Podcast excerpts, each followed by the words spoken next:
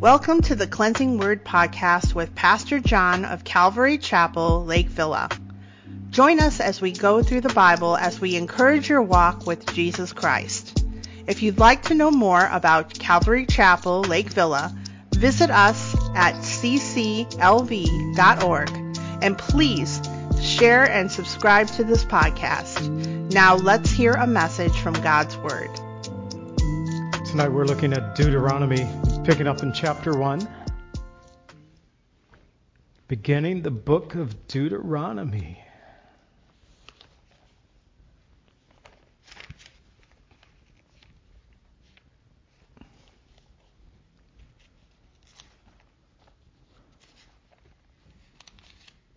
Doing a quick look here.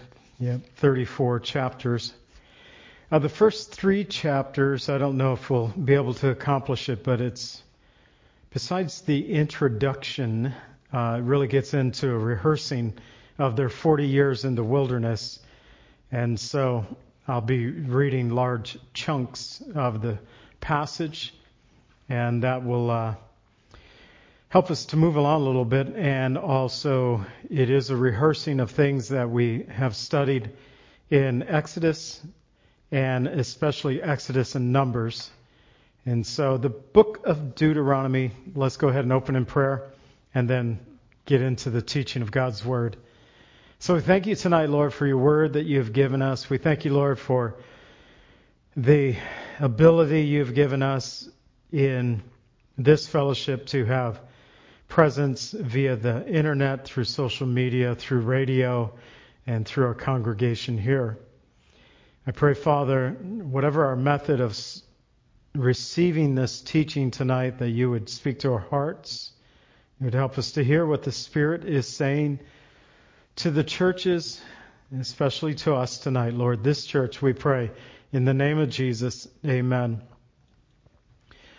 So, as I said, chapters 1 through 3 in the book of Deuteronomy, they are really a clear example of Moses rehearsing the past 40 years of the children of Israel, and he he's relating the history of the parents to the generation that's about to enter into the promised land. And uh, as we get into chapter 3, I believe, I was really thinking about that because of the parents' failure to enter into the promised land, they never really set the example that they could have set for their children and actually have brought them in the land and been that first generation to kind of get things going. And as we'll see tonight, they chickened out. They decided that it's too dangerous. Our children will be killed or taken into slavery, and we won't go. But really, Moses is rehearsing these things for the second generation because he didn't want the current generation to make the same mistakes or sins that their parents' generation had made. So we pick up, and they're crying out. And I titled this Our Little Ones because this is what they said in verse 39, a key verse it kind of moved their whole generation to not go into the promised land. They said, Moreover, your little ones and your children, who you say will be victims, who today have no knowledge of good and evil, they shall go in there, and them I will give it, and they shall possess it. So they'd cried out, We can't go. It's because of our children. It's too dangerous for the children. And Moses came back and said, Well, your children are the one who's going to go into the land and possess it, but you will not be going. So the title Deuteronomy it means second law. It came from the Septuagint translation of the Old Testament. The Septuagint was translated before the time of Christ. And it means second law, but it's not really a second law. It's really a rehearsing of the laws that were given by God with maybe a few expansions. The Hebrew title picks up the first two words in Hebrews, in the Hebrew language, in verse 1 comprise of what's translated for us, and this is their title. These are the words. So, two Hebrew words that are translated for us. These are the words. These are the words, verse 1, which Moses spoke to all Israel on this side of the Jordan in the wilderness in the plain opposite of Suph, between Paran and Tophel, Laban, Hazeroth, and Dizahab. It was 11 days' journey from Horeb by the way of Mount Seir to Kadesh Barnea. Now it came to pass in the 40th year, in the 11th month, on the first day of the month, that Moses spoke to the children of Israel according to all that the Lord had given him as commandments to them. So the Hebrew title is associated with the words, These are the words. These are the words which Moses spoke to the second generation as he prepared them to enter into the promised land. We, closing out Numbers, we get into Deuteronomy, we understand that Moses has about one month to go, and he's going to go and be with the Lord. His time is up. And so he's going to get this information to the children, the second generation. The parents are gone. They had died off in the wilderness, and now he's bringing them a rehearsing of their history, especially the first three chapters that I'm going to attempt to look at tonight. So they've been camped. We closed out Numbers before uh, we started celebrating Easter. We closed out Numbers, and they've been camped across on the east side of the Jordan River, across from Jericho, for quite a while now. And they are still in that same place. This is the staging place where they would enter into the promised land from. And verse 2 tells us that Moses reminded Israel that it was only an 11 day journey from Horeb, the mountain of God, so also called Sinai in Scripture. And so Horeb and Sinai associated with Moses going up on the mountain of God, receiving from the Lord the commandments, the Ten Commandments especially, and all the laws and the design for the tabernacle. There was the building of the tabernacle. They completed all those things just barely over a year after being in the wilderness. And so there was, for a period of time, an appropriate time for the children of Israel to be in the wilderness. God established them with laws, uh, had them erect a tabernacle by his design. He taught them how he was to be worshiped, how he was to be the center of their camp or center of their lives, how they were to follow him as he would lead them through the wilderness. But here in verse 2, Moses seems to be saying that it was only an 11 day journey from Horeb to Kadesh Barnea. And in Kadesh Barnea, that's where they were supposed to, that first generation, enter into the promised land. They spent their time in the wilderness. In 11 days, they were there at Kadesh Barnea, and God said, Go up and take the land. The people said, No, let's send in spies first. And they did not go in. And now, verse 3, it's the 40th year in the 11th month.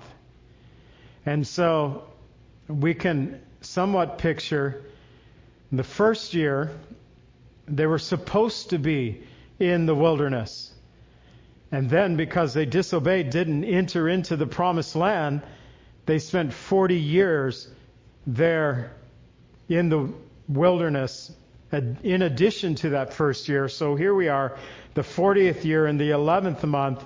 And so we're one month before Moses goes to be with the Lord, approximately. And so in the 41st year, they would enter into the promised land, the second generation.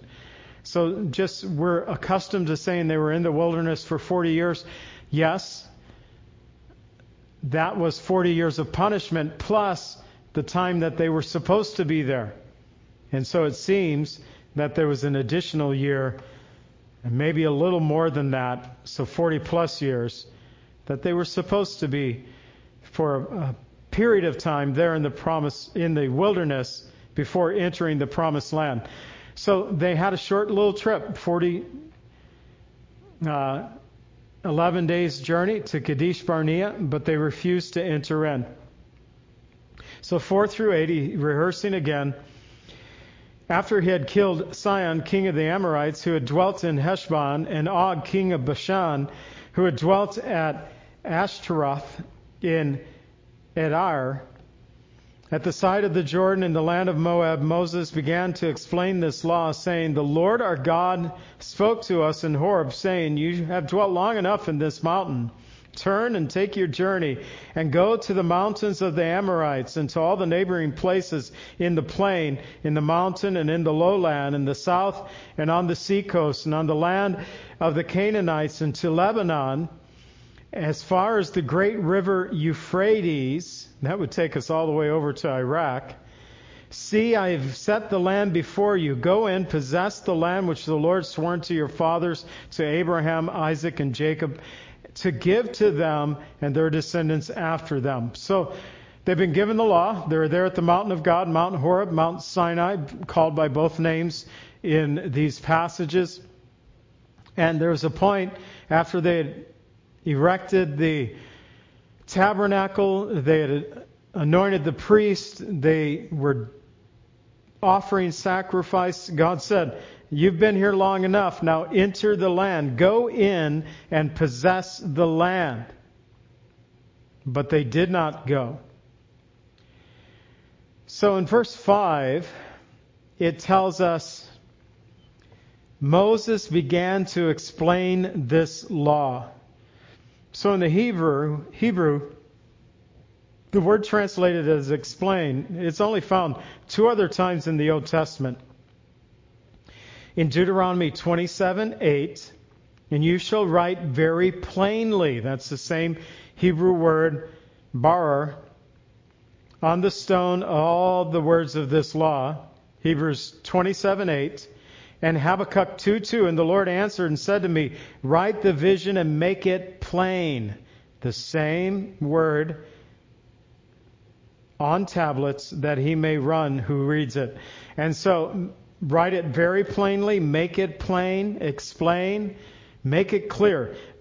Moses in verse 5 began to make it clear the law of God saying the Lord your God spoke to us and so from Deuteronomy 1 6 through 328, and there's only 29 verses in chapter 3, Moses gives a second generation of Israel a review of the past 40 years there in the wilderness. They lived it, but they were all 20 years and younger when they began those 40 year journeys. For most of them, they were small kids. Some of them born during the 40 years. So it was important for Moses to do a review like this, and some had lived during the whole time.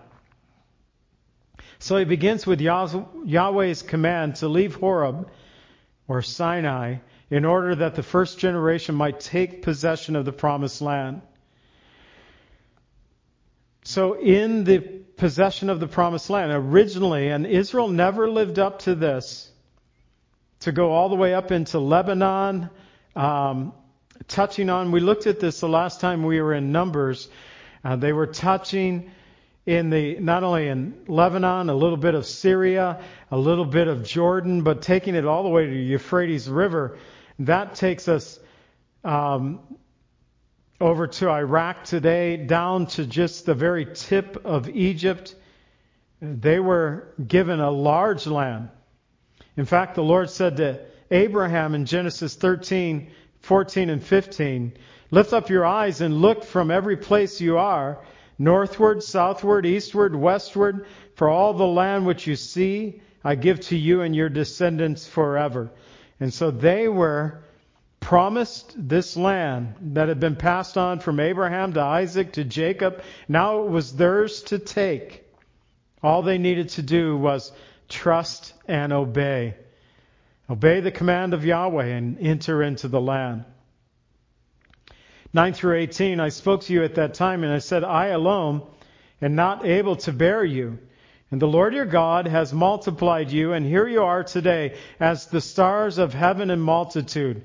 May the Lord your God of your fathers make you a thousand times more numerous than you are, and bless you as you as he has promised. How can I bear your problems, your burdens, your complaints. Choose wise and understanding and knowledgeable men from among your tribes, and I will make them heads over you. And you answered me and said, The thing which you have told us to do is good. So I took the heads of your tribes, the wise and knowledgeable men, and I made them heads over you, leaders of thousands, leaders of hundreds, leaders of fifty, leaders of ten, officers for the tribes.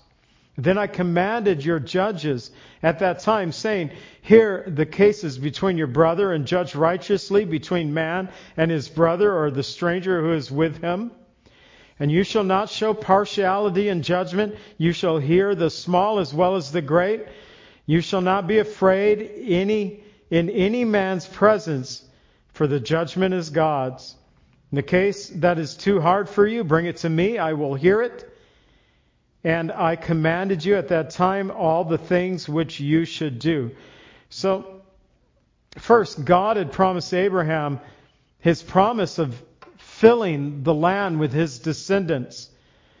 It was being fulfilled. Moses even admitted, saying that you guys have multiplied, and here you are as the stars of heaven in multitude. They would even grow beyond this but remember, God promised this to one man and his wife who had no children.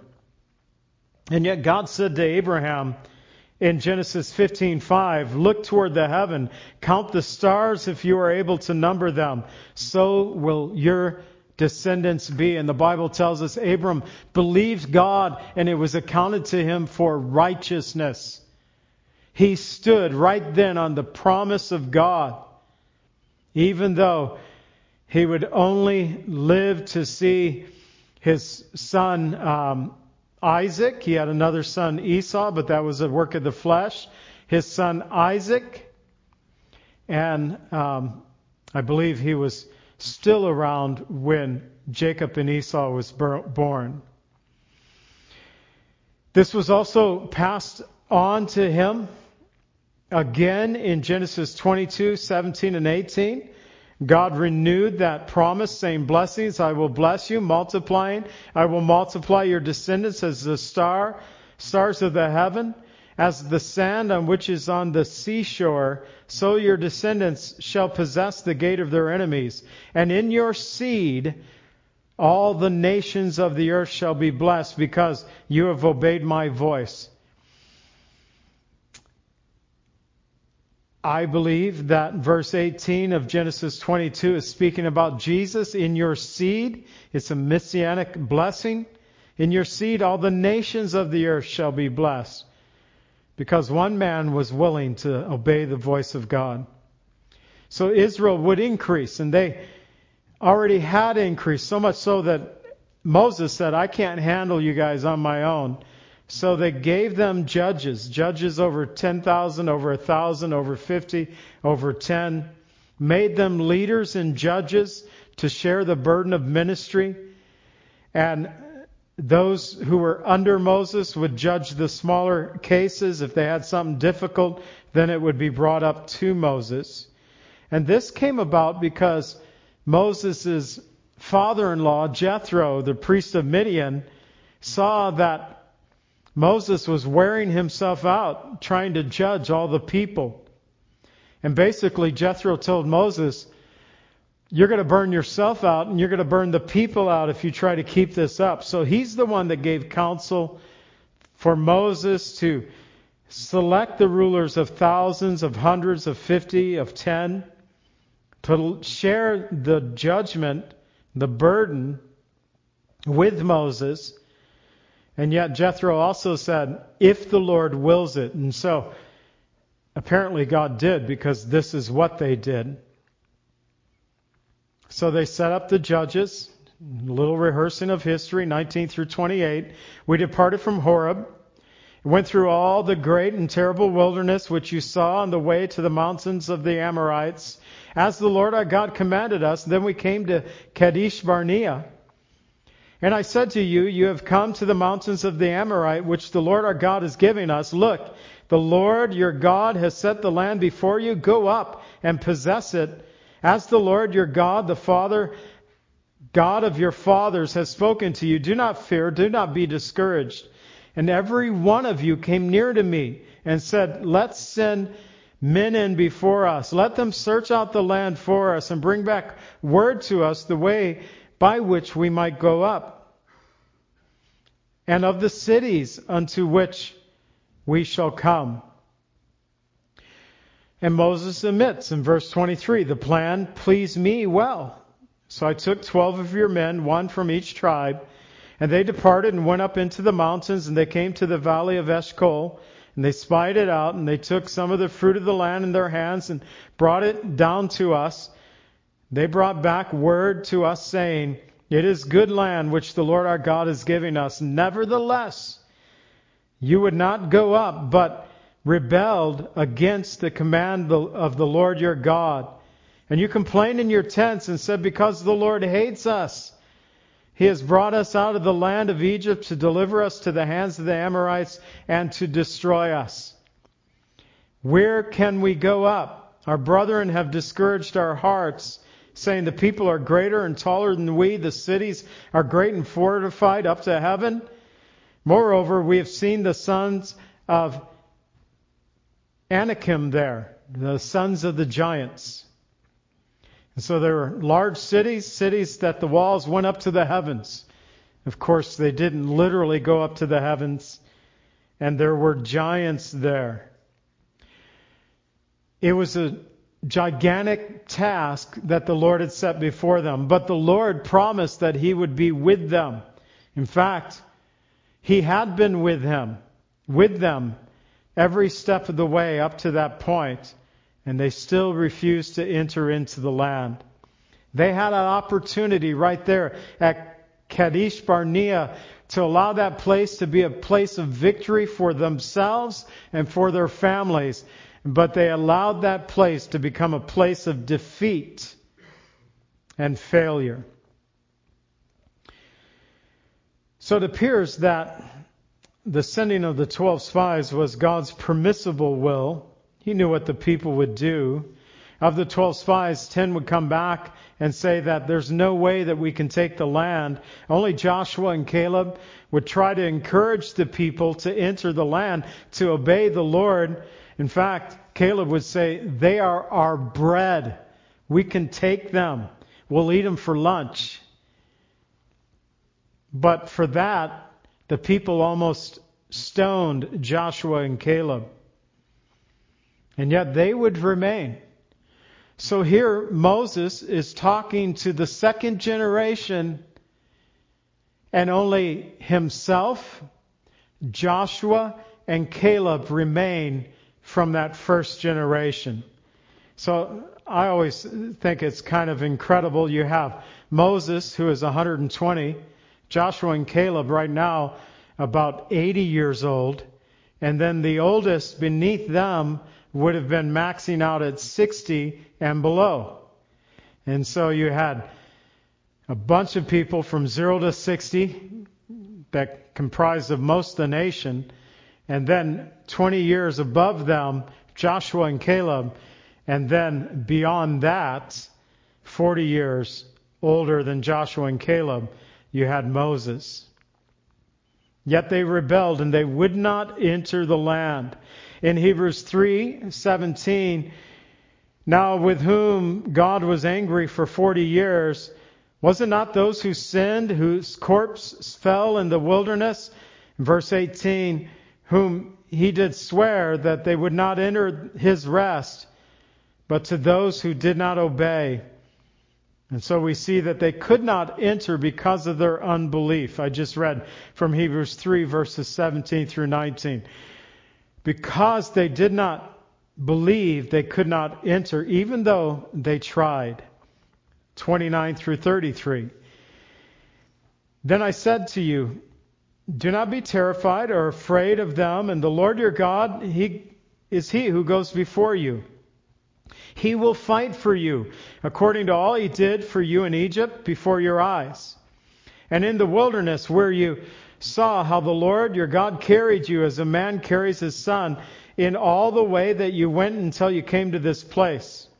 So from Egypt until Kadesh Barnea, God had carried them, provided for them. And then before leaving Egypt, how God had worked through the ten plagues and delivered them from the land of Egypt.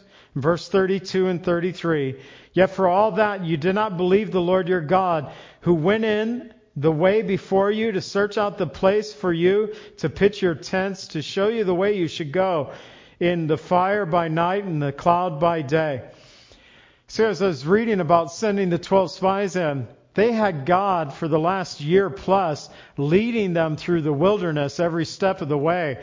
They didn't need to send in the 12 spies to show them the way.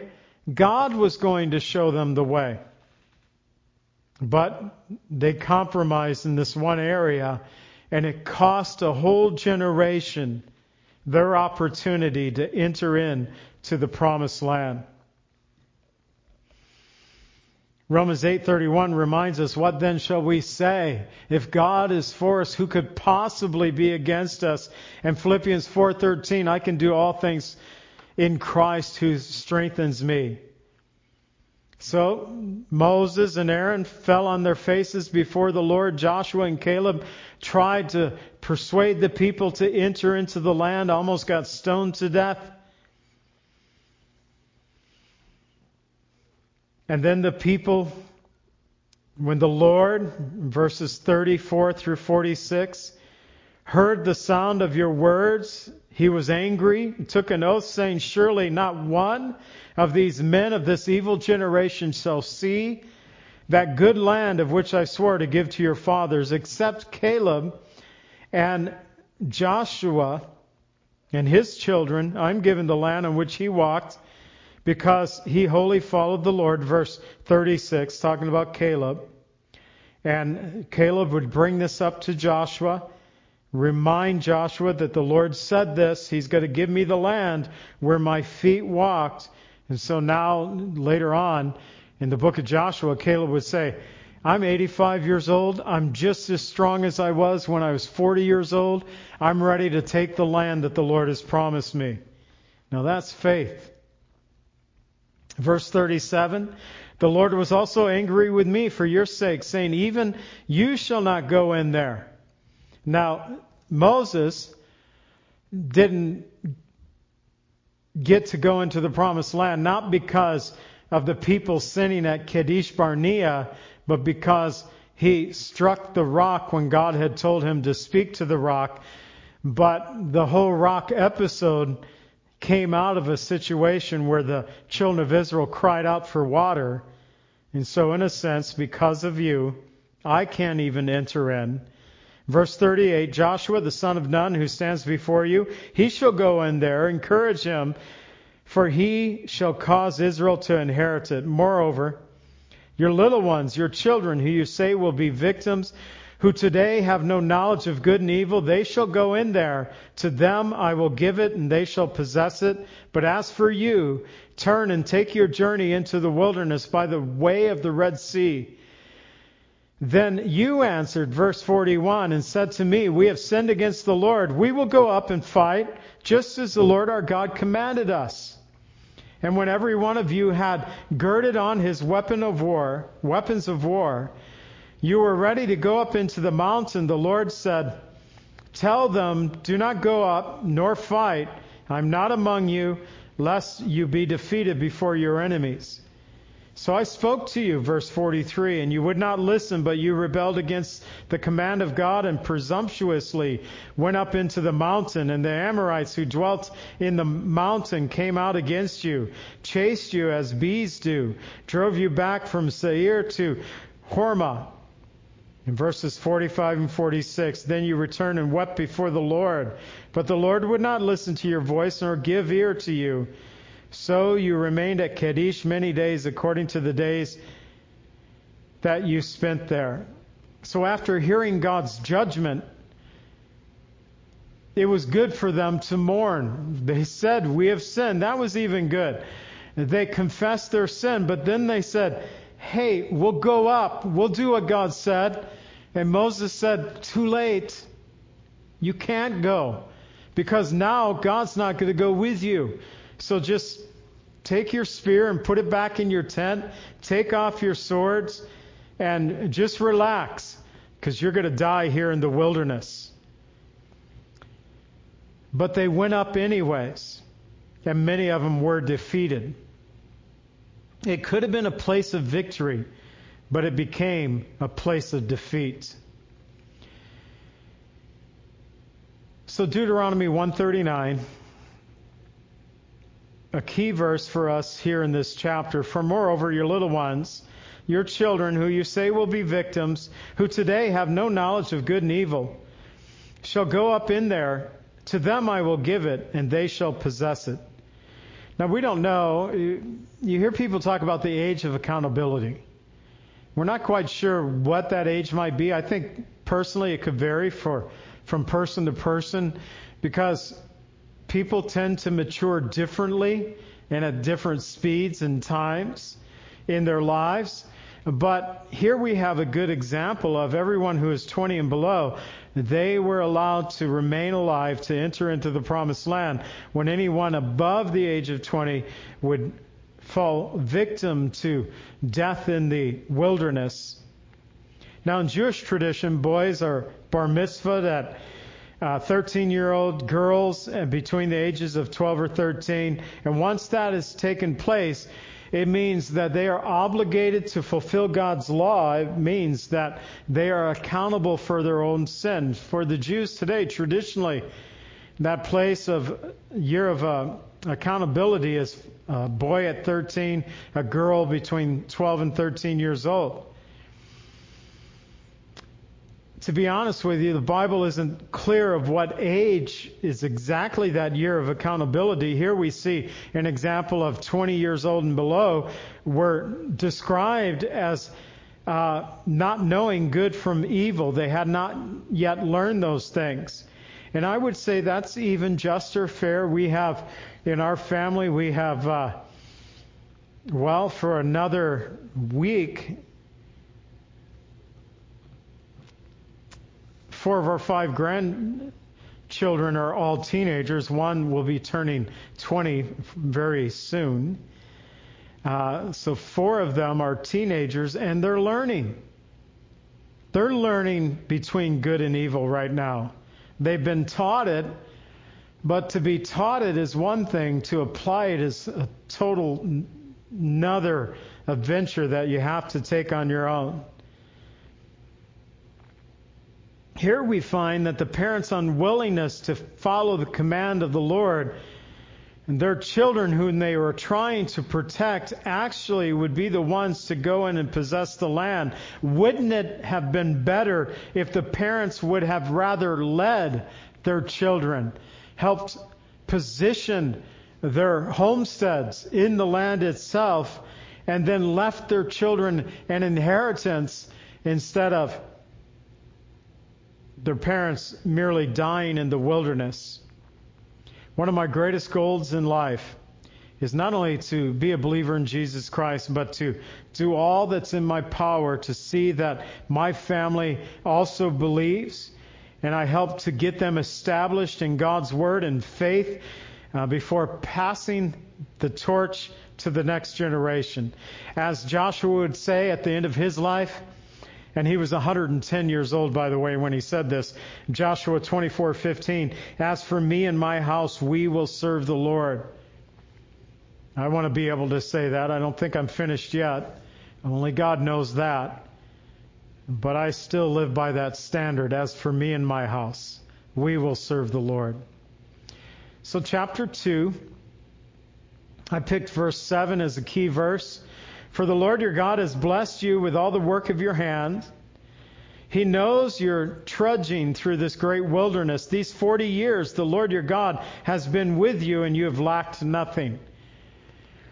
I think that might be a great reminder. I heard a podcast this morning talking about the economy, and I wrote last, seemed like a long time ago, but it was just in uh, 20, early 2022. I wrote about something that Lily and I lived through as young married couple, uh, the crash of the 1980s and recessions and, and I, in this paper that I wrote, I wrote about the 13 recessions that we had had up to the time of writing that paper. Uh, we're either still on number 13 or we're at 14 or 15 now. I don't know how the historians will look back and view these times, but the podcast that I was looking at and something that I really drew, drew out was what happened at the crash of 2008. And today they were making comparisons to what happened in 2008, what's happening right now, and how what is happening right now is going to be far worse than 2008. And yet, from 2008 until now, Lily and I got married in 1978. So, we could say these 44 years the Lord has, has been with us, and we have not lacked anything. Maybe we haven't always had everything that we dreamed or expired, inspired of having, but we have not lacked anything as we trudge through this great wilderness. So, key verse, verse 7, we'll come back to it. 1 through 7, it says, Then we turned and journeyed into the wilderness in the way of the Red Sea as the Lord spoke to me, and we skirted Mount Seir for many days, and the Lord spoke to me, saying, You have skirted this mountain long enough, turn northward and command the people, and you're about to pass through the territory of your brethren, the descendants of Esau, who live in Seir. And they will be afraid of you. Therefore, watch yourself carefully. Do not meddle with them, for I will not give you any of their land, no, not so much as one footstep because I have given Mount Seir to Esau as a possession. And you shall buy food from them with money that you may eat. You shall also buy water with them from money that you may drink. And so, Numbers 20, verses 14 through 21, we learn there Israel called Edom their brother, and so Jacob and Esau.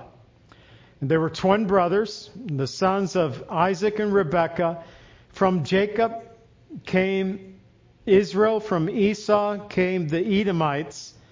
And God said, I have given Esau or Edom their land, so you're not even going to take one foothold in that land. You're going to stay on the roadway, you're going to walk through the land, you're going to pay for any food, any water that you drink. But also, this is an encouragement to Israel. God said, I have given Edom their possession right here. It's not your possession, it's theirs. But I'm bringing you to your possession. So this should have been an encouragement to them. Ultimately, David would put the Edomites under servitude. In 2 Samuel 8:14, we learn that that he put garrisons and all the Edomites became David's servants, and the Lord preserved David wherever he went. So ultimately, they would end up serving the king of Israel, the king of David and Solomon. But at this time, they were not to touch. Israel was not to touch the land of the Edomites. So Moses encouraged them. God gave the Edomites their possession. God has given you a possession. That's theirs. God's bringing you to yours. But also, Moses encouraged them by God's provision over the last 40 years. We've already read verse 7. All the blessings in the work of your hands through the trudging through this great wilderness, these 40 years. God has been with you. You have lacked nothing. So God blessed them in a very difficult place in the wilderness.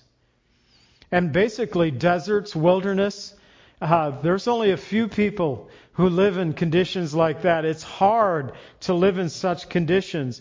But God made sure that they lacked nothing. In fact, Deuteronomy 29:5 said that even their clothes had not worn out, and the sandals have not worn out on their feet. Now, this is for some people who like new shirts and new shoes to have a 40 year old shirt. Yeah, just as good as the day I got it 40 years ago. And to have shoes that, you know, yep, these were my dad's. I, I slipped right into them, 40 years old. But God did a special thing for them during the wilderness that they didn't wear out, they didn't look like tramps, they didn't wear out their clothes. God provided for them in miraculous ways.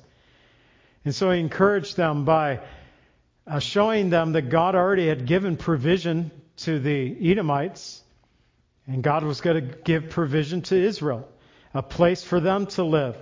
God had already provided for 40 years for Israel. They had lacked nothing. God had blessed the work of their hands.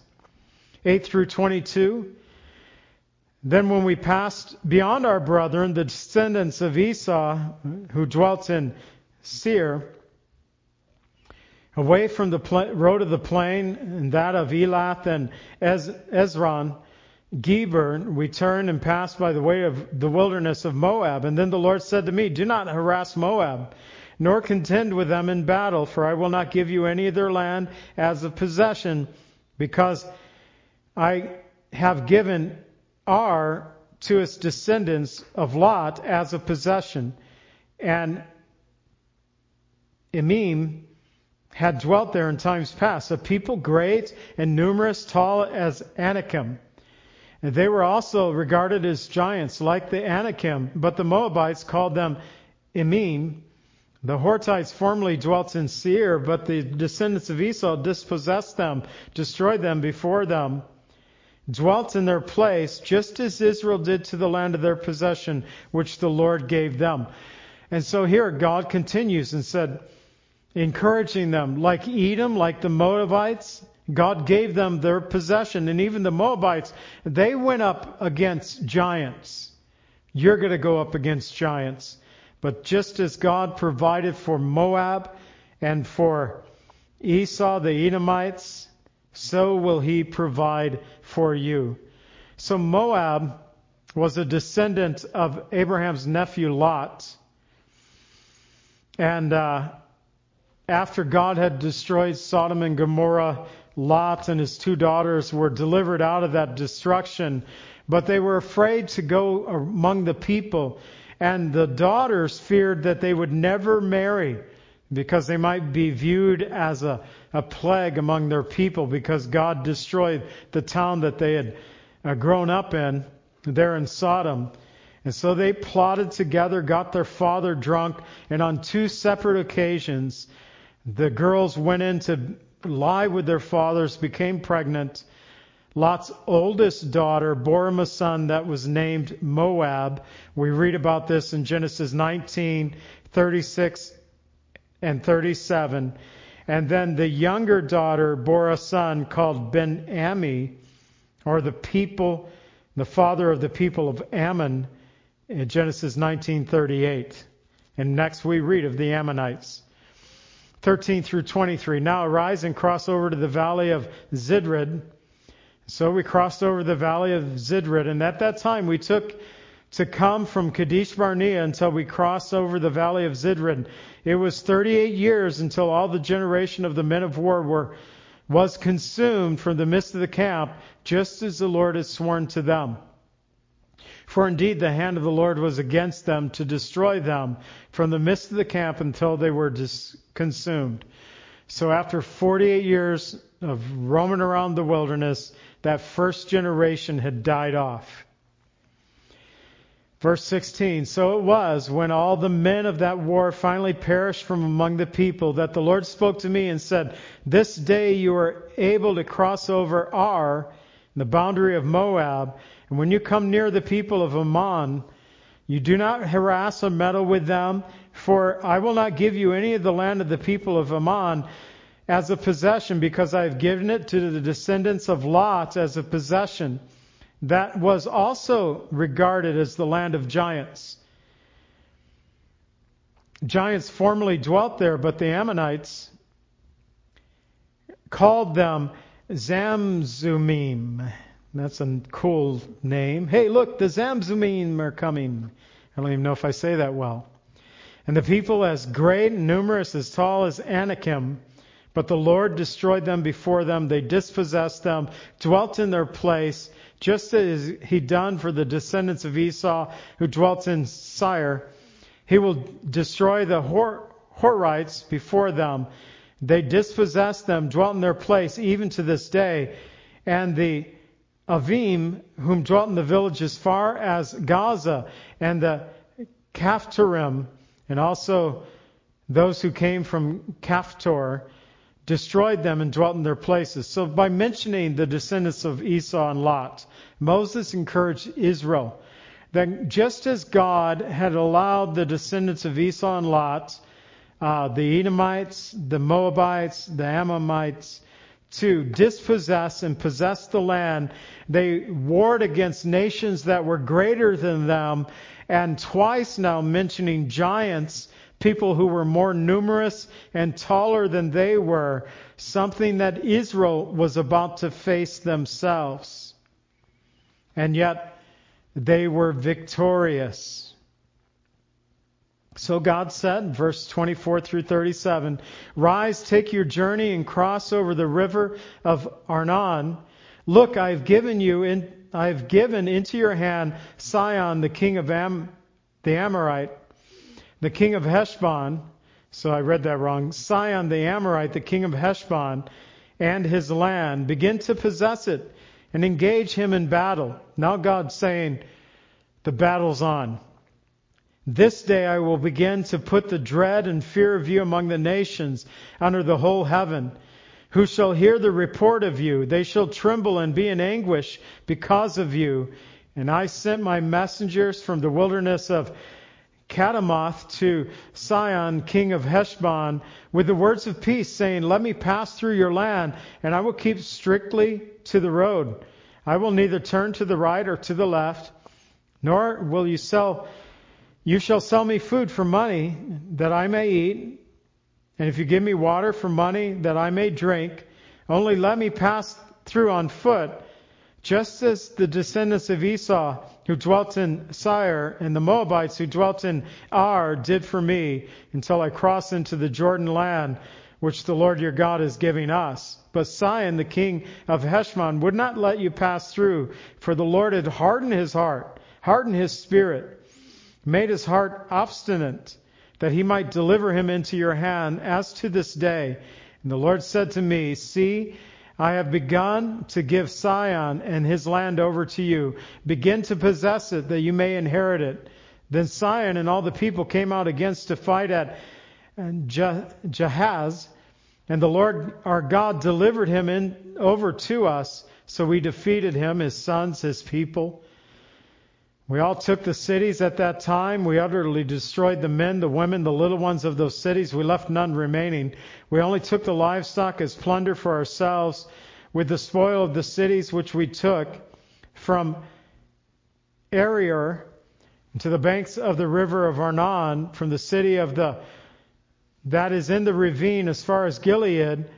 There was not one city too strong for us. The Lord our God delivered all to us.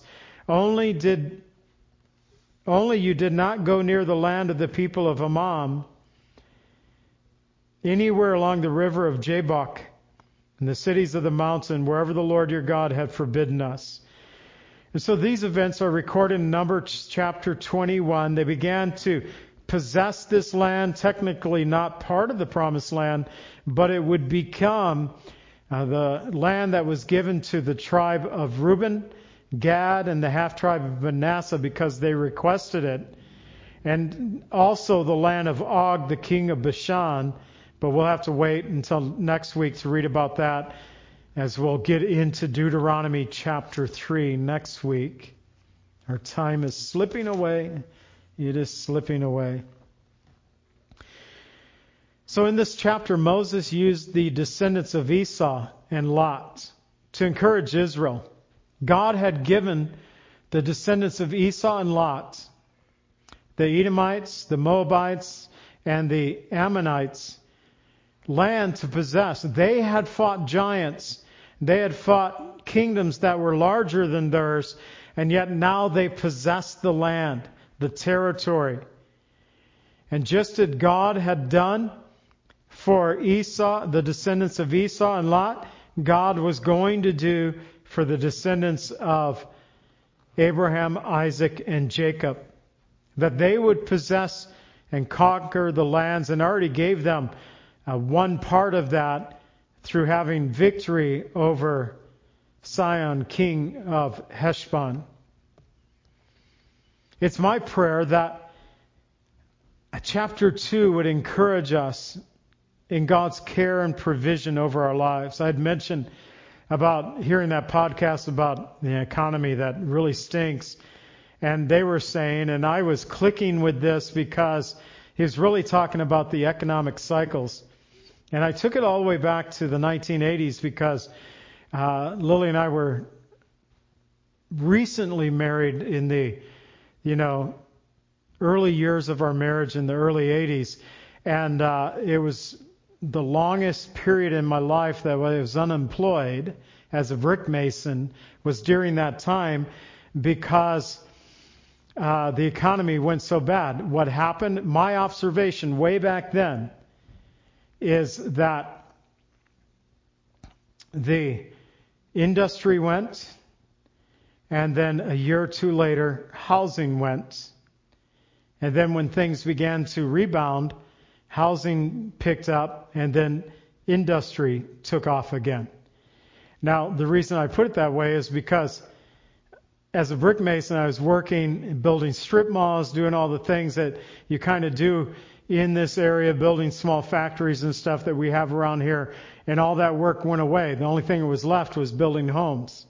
And then the home building went away. And then it was nothing. And then home building started up again. And then we started working on uh, the strip malls, the factories, and then ultimately schools, and things boomed for quite a while. Well, he was the economy guy was talking about a similar thing that happened in 2008, and the home market dried up with a bank fiasco that took place because of mortgages back then, but also uh, it took place on the business side of things and that is happening right now. So we're seeing the business side of things beginning to fail. Banks are holding on to their cash, and it's going to have a repercussion. So things may get bad, but we need to know that God can provide for us. Maybe we don't get all that we'd ever want to have, but He can bless the work of our hands. He can bring provision where it seems that there would be none. He can give us victory in the land that the Lord has placed us in and help us to live victorious lives so that we can encourage our children to do the same. We need to remember that the Lord desires best for us, even though He may take us through the deserted places at times. When we're in those places, even though it may seem like a deserted, a desert, a deserted place, God will not desert us. He will help us. He will give us victory over the giants in our land. And Father, we thank you for your word that you've given us this evening. And we pray that it would be a blessing to us. You were rehearsing, Lord, in this passage for the second generation of those who were about to take the promised land, encouraging them through Moses at that time. Encourage us, Lord, in the day that we live in. I pray that you would bless the work of our hands and that you would be with us and guide us and help us, Lord, to be men and women who are willing to train up that next generation and to live righteously before the next generation, to set good examples, especially to our own children, but to others as well. Our world needs such examples today. Pray, Lord, for the days ahead of us. It seems that hard times are coming. But we, to this day, serve a great God, and we put our trust in you. In the name of Jesus, amen. And I pray that God would bless you and keep you, that his face would always shine upon you and give you peace. God bless.